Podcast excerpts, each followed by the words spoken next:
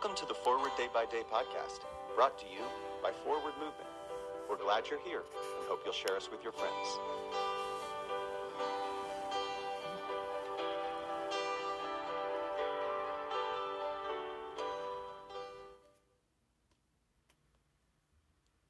Today is Tuesday, June 21st. Our scripture today is Psalm 97, verses 3 and 4. A fire goes before him and burns up his enemies on every side. His lightnings light up the world.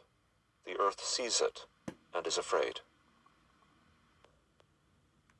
The Charles C. Deam Wilderness, outside of Bloomington, Indiana, has long been my go to place for hiking, camping, and solitude. I was last there for a solo backpacking trip. After hiking in about five miles from the parking area, without encountering another soul, I set up camp near the lake shore, made dinner, said evening prayer, and went to bed. The forecast was for fine weather, but in the dark pre dawn hours, a fierce thunderstorm blew in, with peals of thunder loud enough to take me back to stormy nights huddled in my parents' bed. But I was outside and alone. I was belatedly learning that my old tent's waterproofing had failed. My belongings and I were soaked. Eventually, the sun came up and the rain stopped. I made some coffee, said morning prayer, and hiked back to the car. Driving home, I realized that the whole time, the only words I said aloud were morning and evening prayer, a fitting reminder of my dependence on God alone. Pray for the Diocese of Makueni, Kenya. Moving forward. When you are afraid, where do you turn? Spend some time writing down passages and prayers so that you might have them at hand the next time you need them. I'm Brendan O'Sullivan Hale, author of this month's Forward Day by Day Meditations. And now, as our Savior Christ has taught us, we are bold to pray. Our Father, who art in heaven, hallowed be thy name. Thy kingdom come, thy will be done on earth as it is in heaven. Give us this day our daily bread, and forgive us our trespasses, as we forgive those who trespass against us. And lead us not into temptation, but deliver us from evil. For thine is the kingdom, and the power, and the glory forever and ever. Amen. Thanks for spending part of your day with us. Join the discussion about today's devotional at prayer.forwardmovement.org, where you can also find a full list of today's scripture readings, more daily prayer resources, and information on how to subscribe to the print edition of Forward Day by Day. This podcast is produced by Forward Movement, a ministry of the Episcopal Church. Make a donation or explore our full catalog of books, small group studies, and personal spiritual resources at forwardmovement.org. May God bless you and those you love this day and always.